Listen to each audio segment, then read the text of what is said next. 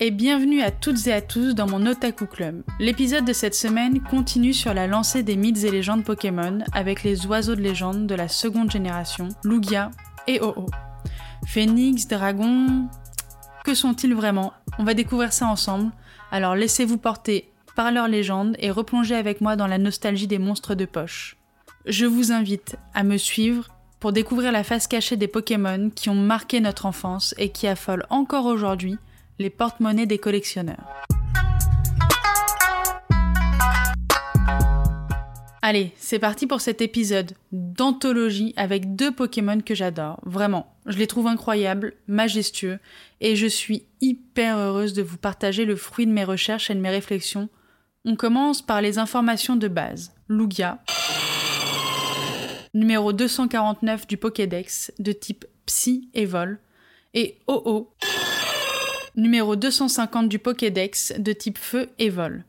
Ces deux légendaires viennent compléter mes deux premiers épisodes des mythes et légendes Pokémon. Leur histoire est étroitement liée au destin du trio de fauves, ainsi que des oiseaux légendaires de la première génération, Elector, Sulfura et Articodin. On dit, de Lugia et Oo, qu'ils sont chacun maîtres d'un trio légendaire. Lugia serait là pour rétablir l'ordre des trois oiseaux de la première génération, comme le montre le film Le pouvoir est en toi, tandis que Oo est littéralement à l'origine de la création des fauves légendaires. Rien que ça. Dans les jeux or et argent, on peut attraper Lugia au fin fond des Tourbilles, situées entre Oliville et Irisia. C'est assez intéressant comme information, car on dit souvent de lui qu'il se réfugie dans une faille abyssale afin de s'y endormir et de protéger d'une certaine façon le monde de son trop grand pouvoir. Et de ça, moi, j'étais persuadée depuis toute petite qu'il était de type O. Et je comprenais pas vraiment le pourquoi du comment du type Si, mais vous allez voir qu'on comprend un petit peu plus ensuite. Et comme on l'a déjà dit, il y a des centaines d'années auparavant, Lugia n'allait pas se planquer au fin fond de l'océan, mais profiter de son perchoir attitré au sommet de la tour de cuivre à Rosalia, avant que celle-ci soit frappée par la foudre. Et pour en savoir plus à propos de cette histoire, je vous invite à écouter l'épisode 2 des mythes et légendes Pokémon qui vous en dira plus sur le sujet. Donc d'un côté on a Lugia qui va au fond des océans se planquer, mais qu'en est-il de Ho-Oh? Eh bien dans les jeux on peut le trouver en haut de son perchoir, tout en haut de la tour de ferraille à Rosalia. Mais pour le rencontrer il va falloir vous munir de la fameuse arc-en-ciel, et vous pourrez enfin l'attraper. Mais je vous conseille de rester jusqu'au bout de l'épisode pour comprendre le rapport entre la légende de Ho-Oh, cette aile symbolique, voilà. Soyons honnêtes, il y a un vrai rapport. L'étymologie de Lugia nous apprend que ça signifie argent, et c'est suffisant pour comprendre un peu plus notre Pokémon.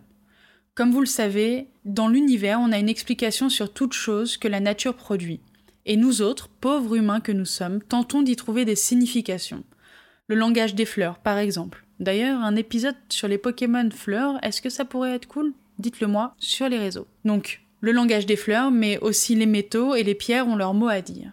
Le mot argent serait un dérivé du mot sanskrit signifiant blanc et brillant, ce qui aida sûrement à la création de Lugia qui a le corps blanc. Dans plusieurs cultures, l'argent serait le symbole de la pureté et de la sagesse. C'est un métal associé à la lune. Et là, je vais creuser un petit peu plus dans la symbolique de la lune. La lune est souvent associée à la nuit, à la femme, à la fécondité et à l'influence sur la nature, sur les marées, sur ce genre de choses, mais aussi au monde de la nuit, qui serait plus proche du concept de l'inconnu, du monde des ténèbres et plus largement de la mort.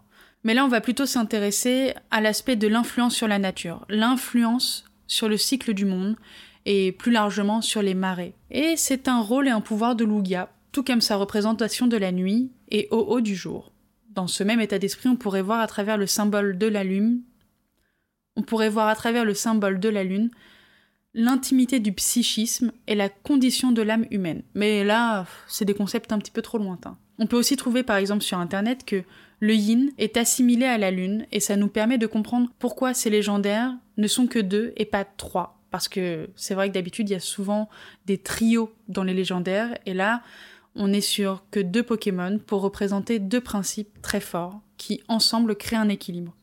Et c'est là tout l'intérêt de ces deux Pokémon, l'équilibre. Je vous ai parlé du fait que toute la Lune était intimement liée à l'âme humaine? Hmm, je me disais bien que j'avais oublié quelque chose. Soul Silver. Eh oui, Ça devient totalement logique maintenant et ça nous confirme que Lugia est la représentation de l'âme, du concept de la nuit, de l'inconscient, la face cachée du rythme du monde. J'aime vraiment beaucoup cette idée. Déjà qu'il était classe, mais alors là, encore un peu plus. Avant de passer à OO, on va s'arrêter un tout petit peu sur le mythe derrière Lugia, celui qui aurait servi à sa représentation physique et aurait fini de créer le Pokémon légendaire, car on se demande tous la même chose. Est-ce un oiseau, un phénix ou un dragon? Et moi, je vous le dis tout de suite, Lugia est un dragon, sans hésiter. Premier indice, son attaque Dracocharge. Ensuite, on peut se poser la question suivante. Est-ce qu'il existe un animal légendaire en rapport avec l'eau? Oui De préférence un dragon? Bingo Il se trouve que c'est même dans la mythologie japonaise qu'on le trouve. Et c'est le dieu de la mer, rien.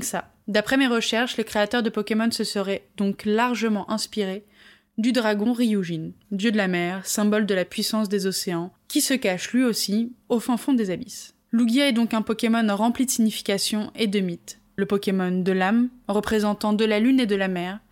Et du coup, aujourd'hui, je comprends bien mieux pourquoi c'est un type psy plutôt que eau. Même si j'en étais sûre à l'époque, comme quoi les Pokémon sont pleins de ressources et sont des condensés de significations et de mythes. J'adore ça. Il est temps maintenant, les amis, de passer à son compagnon, Oh L'étymologie de son nom nous donne déjà pas mal d'indices quant aux inspirations ayant aidé à créer ce Pokémon. Oh vient de O. Oh, c'est pas, il n'y a pas beaucoup de différence, hein, mais eh bien là, il est écrit H-O-O, transcription japonaise du phénix chinois appelé Feng Wang. Allez, c'est fini pour moi, on sait que c'est un phénix, voilà, voilà, phénix, feu, bon, c'est logique. Mais non, je déconne les amis. H-O-O avec deux O, H-O pour feu et O pour roi. Ça met les bases. On sait donc que O-O est un phénix, digne représentant du feu et du soleil. Si Lugia est l'argent, O-O est donc sûrement l'or. Et comme le laisse entendre le jeu dont il est l'emblème, l'or est un métal solaire représentant du divin, du cœur. Et comme par hasard, Heart Gold. Voilà, c'est tout. En vrai, en trois phrases, on pourrait s'arrêter pour vous parler de O. Mais comme je suis une meuf sympa, je vais aller un petit peu plus loin dans la réflexion. D'ailleurs, j'ai un aveu à vous faire. Pendant mes recherches, je suis tombée sur une anecdote qui m'a fait beaucoup rire. Est-ce que vous saviez que chez les Aztèques, l'or était considéré comme l'excrément du dieu soleil? Voilà. Voilà, voilà, le caca d'un dieu, et surtout, de ce qu'on peut connaître de cette civilisation, il ne lésinait pas sur les coiffes remplies d'or et les autres bijoux. Et c'est vrai que bah oui, il y a un mec comme ça, il savait un matin, tiens, on va mettre le caca du dieu, là, partout, sur nos petites oreilles, dans nos dents, au bout de nos doigts. Ouf, c'est parfait, parfait. Vraiment, on adore l'idée. Allez. Soyons sérieux deux minutes, l'or, c'est surtout la représentation de la lumière, tout comme le feu et le soleil. Et c'est associé au phénix. Et ça tombe bien parce qu'on sait déjà que OO en est un. La question est de savoir dans quel mythe a-t-on puisé pour le créer? Nous avons donc le Feng Wang, qui est la base de la base pour ce Pokémon un phénix chinois considéré comme le plus doux et le plus sage des oiseaux. D'apparence très très proche de celle de Ho-Oh, cet oiseau est le symbole de l'impératrice de Chine, tandis que l'empereur, c'est le dragon. Encore une petite dualité entre nos deux légendaires, l'un phénix, l'autre dragon. J'aime beaucoup l'idée et je pourrais m'arrêter là-dessus, encore une fois, mais j'ai vraiment eu envie de chercher un peu plus loin et de trouver peut-être d'autres mythes sur les phénix ou les oiseaux de feu par exemple. Et si vous avez déjà écouté mes épisodes, on en avait déjà trouvé un d'animal mythologique qui me faisait beaucoup penser à Oh Il s'agit de l'oiseau de feu. Donc je vous en ai pas brièvement parlé quand on parlait de Sulfura, mais pour moi, c'est du Oh tout craché. C'est pour moi la représentation par excellence de l'oiseau de feu. Une légende venue du folklore slave. Et cette légende raconte que son plumage majestueux irradie d'une lumière rouge, orange et jaune le ciel. Beaucoup de contes sont issus de cet animal légendaire, et l'histoire la plus connue met en scène un héros partant à l'aventure, dont sa quête débuterait par la découverte d'une plume perdue. Très souvent, ce héros part à la recherche de l'oiseau afin de le capturer vivant. C'est moi ou ça nous rappelle un truc là quand même euh? Si si, rappelez-vous cette scène dans le film Pokémon Je te choisis. Le ciel est orange, on voit passer au haut et une plume tombe du ciel, et comme par hasard, c'est Sacha qui la récupère. Et comme par hasard, Sacha part pour le début de son aventure. Et à la fin de l'épisode, eh bien, il a envie de le rencontrer, ce Oh-Oh. Et comme tout bon dresseur, il a envie de l'attraper. Et voilà, les amis, la boucle est bouclée. Mais ce qui est le plus intéressant dans tout ça, c'est cette histoire de plume. Ça nous ancre vraiment dans une légende euh, populaire. Et ça nous ramène à beaucoup de choses dans le jeu aussi. C'est-à-dire que Pour la capture dans le jeu, je vous en ai parlé, il vous faut une L, l'arc-en-ciel. Et pour moi, plume L, là, c'est un petit peu la même chose. Ils l'ont imagé différemment, c'est tout, mais voilà, c'est particulièrement puissant et lourd de sens. Et surtout, c'est une évidence. Nos deux légendaires puisent leur inspiration dans différents mythes et symboliques qui sont, je trouve, très bien représentés à travers leurs capacités, leur physique et surtout leur histoire dans le monde de Pokémon.